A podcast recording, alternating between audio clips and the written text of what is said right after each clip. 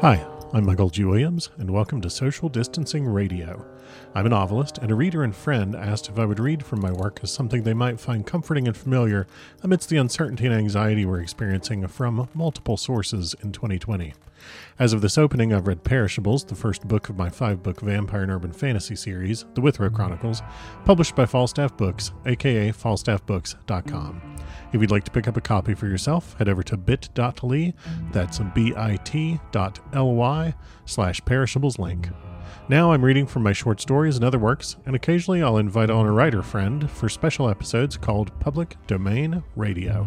Thanks for listening.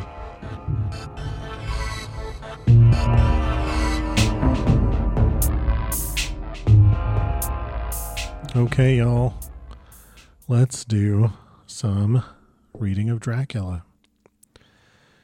But first, the reading wine, and it is wine tonight. It does not matter that it's only like six twenty-five in the evening as I am recording this, because it is the sort of week where six twenty-five in the evening really ought to be the second or third glass of wine. Oh, goodness. Oh, yeah. Yeah, my therapist's going to be earning that copay this week. Mm. Interestingly, a copay and a couple of bottles of wine are about the same price, but I need both. So, let's get this fired up.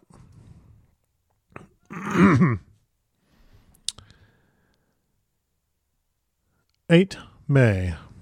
I began to fear as I wrote in this book that I was getting too diffuse, but now I am glad that I went into detail from the first, for there is something so strange about this place, and all in it, that I cannot but feel uneasy. I wish I were safe out of it, or that I had never come. It may be that this strange night existence is telling on me, but would that that were all. If there were anyone to talk to, I could bear it, but there is no one. I have only the Count to speak with, and he... I fear I am myself the only living soul within the place. Let me be prosaic so far as facts are can be. It will help me to bear up, and imagination must not run riot with me. If it does, I am lost. Let me say at once how I stand, or seem to. I only slept a few hours when I went to bed, and feeling that I could not sleep any more, got up. I had hung my shaving glass by the window, and was just beginning to shave. Suddenly I felt a hand on my shoulder and heard the Count's voice saying to me, "Good morning." I started, for it amazed me that I had not seen him, since the reflection of the glass covered the whole room behind me. In starting I had cut myself slightly, but did not notice it at the moment. Having answered the Count's salutation, I turned to the glass again to see how I had been mistaken. This time there could be no error, for the man was close to me, and I could see him over my shoulder. But there was no reflection of him in the mirror. The whole room behind me was displayed, but there was no sign of a man in it except myself. This was startling, and coming on the top of so many strange things was beginning to increase that vague feeling of uneasiness which I always have when the Count is near. But at the instant I saw that the cut had bled a little, and the blood was trickling over my chin. I laid down the razor, turning as I did so half round to look for some sticking plaster. When the Count saw my face, his eyes blazed with a sort of demoniac fury, and he suddenly made a grab at my throat. I drew away, and his hand touched the string of beads which held the crucifix. It made an instant change in him, for the fury passed so quickly that I could hardly believe that it was ever there. "Take care," he said. "Take care how you cut yourself. It is more dangerous than you think in this country." Then, seizing the shaving glass, he went on, "And this is the wretched thing that has done the mischief. It is a foul bauble of man's vanity. Away with it!" And opening the heavy window with one wrench of his terrible hand, he flung out the glass, which was shattered into a thousand pieces on the stones of the courtyard far below. Then he withdrew without a word. It is very annoying, for I do not see how I am to shave unless in my watch case, or the bottom of the shaving pot, which is, fortunately, of metal. When I went into the dining room, breakfast was prepared, but I could not find the Count anywhere. So I breakfasted alone. It is strange that as yet I have not seen the Count eat or drink. He must be a very peculiar man. After breakfast I did a little exploring in the castle. I went out on the stairs and found a room looking towards the south. The view was magnificent, and from where I stood there was every opportunity of seeing it. The castle is on the very edge of a terrible precipice. A stone falling, falling from the window would fall a thousand feet without touching anything. As far as the eye can reach is a sea of green treetops, with occasionally a deep rift where there is a chasm. Here and there are silver threads where the rivers wind in deep gorges through the forests. But I am not in heart to describe beauty, for when I had seen the view I explored further. Doors, doors, doors everywhere, and all locked and bolted. In no place save from the windows and the castle walls is there an available exit. The castle is a veritable prison, and I am a prisoner. Oh, I need a glass of wine after that. Well, I need a drink of wine anyway.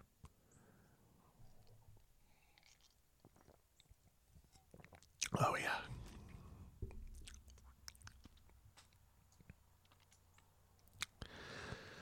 Chapter three, Jonathan Harker's Journal, Continued. When I found that I was a prisoner, a sort of wild feeling came over me. I rushed up and down the stairs, trying every door and peering out of every window I could find. But after a little, the conviction of my helplessness overpowered all other feelings. When I look back after a few hours, I think I must have been mad for the time, for I behaved much as a rat does in a trap. When, however, the conviction had come to me that I was helpless, I sat down quietly, as quietly as I've ever done anything in my life, and began to think over what was best to be done. I am thinking still, and as yet have come to no definite conclusion. Of one thing only am I certain, that it is no use making my ideas known to the Count. He knows well that I am imprisoned, and as he has done it himself, and has doubtless his own motives for it, he would only deceive me if I trusted him fully with the facts. So far as I can see, my only plan will be to keep my knowledge and my fears to myself, and my eyes open. I am, I know, either being deceived like a baby by my own fears, or else I am in desperate straits, and if the latter be so, I need, and shall need, all my brains to get through it. I had hardly come to this conclusion when I heard the great door below shut, and knew that the Count had returned. He did not come at once into the library, so I went cautiously to my own room and found him making the bed. This was odd, but only confirmed what I had all along thought, that there were no servants in the house. When later I saw him through the chink of the hinges of the door laying the table in the dining room, I was assured of it, for if he does himself all these menial offices, surely it is proof that there is no one else to do them. This gave me a fright, for if there is no one else in the castle, it must have been the Count himself who was the driver of the coach that brought me here. This is a terrible thought, for if so, what does it mean that he could control the wolves as he did by only holding up his hand in silence? How was it that all the people of Bistritz and on the coach had some terrible fear for me? What meant the giving of the crucifix, of the garlic, of the wild rose, of the mountain ash? Bless that good, good woman who hung the crucifix round my neck, for it is a comfort and a strength to me whenever I touch it. It is odd that a thing which I have been taught to regard with disfavour, and as idolatrous, should in a time of loneliness and trouble be of help. Is it that there is something in the essence of the thing itself, or that it is a medium, a tangible help, in conveying memories of sympathy and comfort?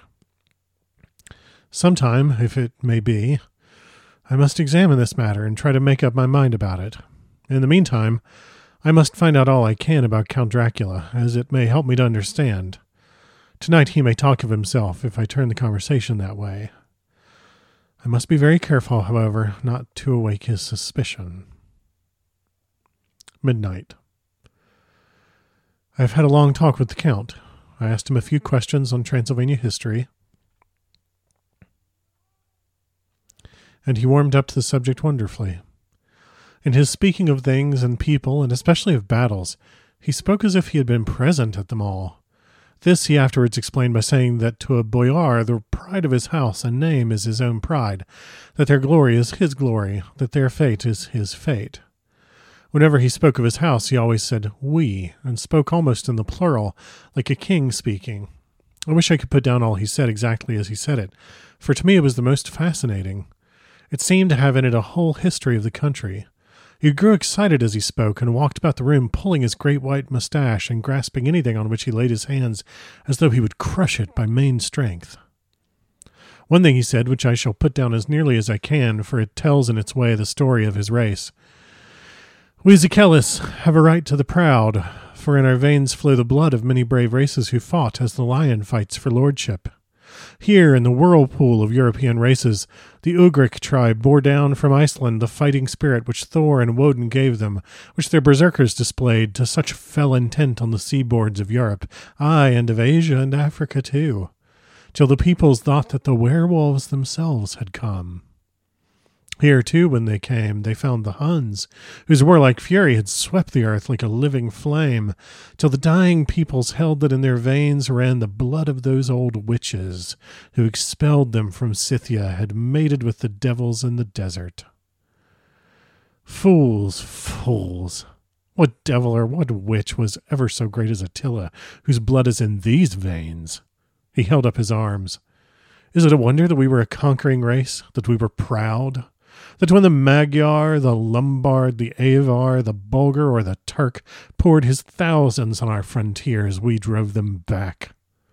Was it strange that when Arpad and his legions swept through the Hungarian fatherland, he found us here, when he reached the frontier? That the Honfoglalas, that the Honfoglalas were completed there, and when the Hungarian flood swept eastward, the Szekelys were claimed as kindred by the victorious Magyars, and to us for centuries was trusted the guarding of the frontier of Turkeyland. Aye, and more than that, endless duty of the frontier guard, for as the Turks say, water sleeps, and enemy is sleepless. Who more gladly than we throughout the four nations received the bloody sword or its warlike call flocked quicker to the standard of the king? When was redeemed that great shame of my nation, the shame of Kosova, when the flags of the Voloch and the Magyar went down beneath the crescent? Who was it born of my own race who as voivode crossed the Danube and beat the Turk on his own ground? This was a Dracula indeed. Woe was it that his own unworthy brother, when he had fallen, sold his people to the Turk and brought the shame of slavery on them. Was it not this Dracula indeed who inspired that other of his race, who in a later age again and again brought his forces over the great river into Turkeyland? Who, when he was beaten back, came again and again and again, though he had to come alone from the bloody field where his troops were being slaughtered, since he knew that he alone could ultimately triumph? They said that he thought only of himself. Pah, what good are peasants without a leader? Where ends the war without a brain and heart to conduct it? Again, when, after the Battle of Mohawks, we threw off the Hungarian yoke, we of the Dracula blood were amongst their leaders, for our spirit would not brook that we were not free. Ah, young sir, the Szekelys and the Dracula, as their heart's blood, their brains, and their swords, can boast a record that mushroom growths like the Habsburgs and the Romanovs can never reach. The warlike days are over. Blood is too precious a thing in these days of dishonorable peace, and the glories of the great races are as a tale that is told."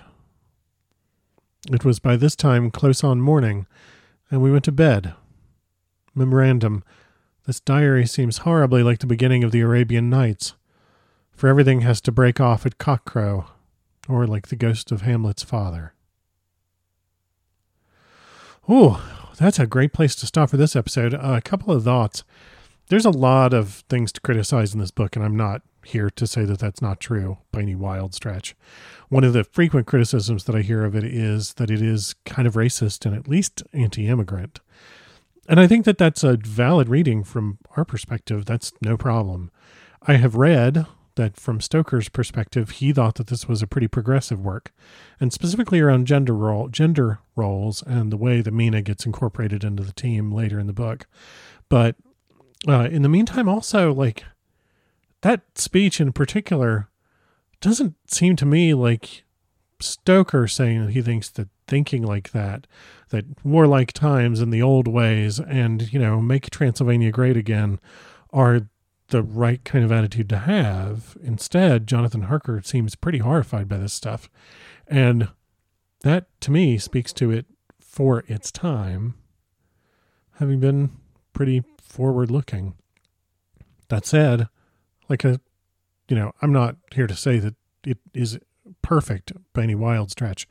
And any sort of criticism like that that we can find in this text in order to do a better job in our own time, we should seek out and find and engage in that exercise, because the value that this has to us now to help other people is more than any sort of like well wishes we might have for the memory of Bram Stoker and, and what his intent might have been. I don't totally buy that authorial intent means nothing, but I do buy that what matters more is the effect that texts have to motivate people in the here and now, whenever and wherever that might be. So, I don't know. That's just, that's a lot. I'm not even sure that that makes sense. That's a jumbled set of thoughts. And, and it's just something that occurred to me while I was reading that. Uh, uh, another thing that springs to mind on all of this is, um, I love that Jonathan Harker is not an idiot. Like, he figures out right away what's going on. And there's a way in which there's a sort of stereotypical view of this character that he really kind of bumbles into this and then bumbles his way back out. Um, no, he knows what the fuck is happening, and he cottons onto it real fucking quick, if you ask me, and then does a really good job of saying to himself, you know, I could like get all philosophical about this. I'm going to save that for another time. I'm going to figure out how to survive this situation. And in that sense, he is not uh, like the wuss that wanders into the beginning of the story so that it can happen. He's somebody who, like, he kind of figures the score out immediately, which is way better than the average, say, horror movie now, where half the cast are going to idiotically convince, try to convince themselves that whatever is happening is not really happening, because otherwise they might have to do a damn thing. So anyway, that's just a thought that I'm sharing. And uh, maybe I'll have more thoughts next time. I don't know. Thanks for listening. We'll pick it up with the next installment very shortly. For me, it'll be in like thirty seconds.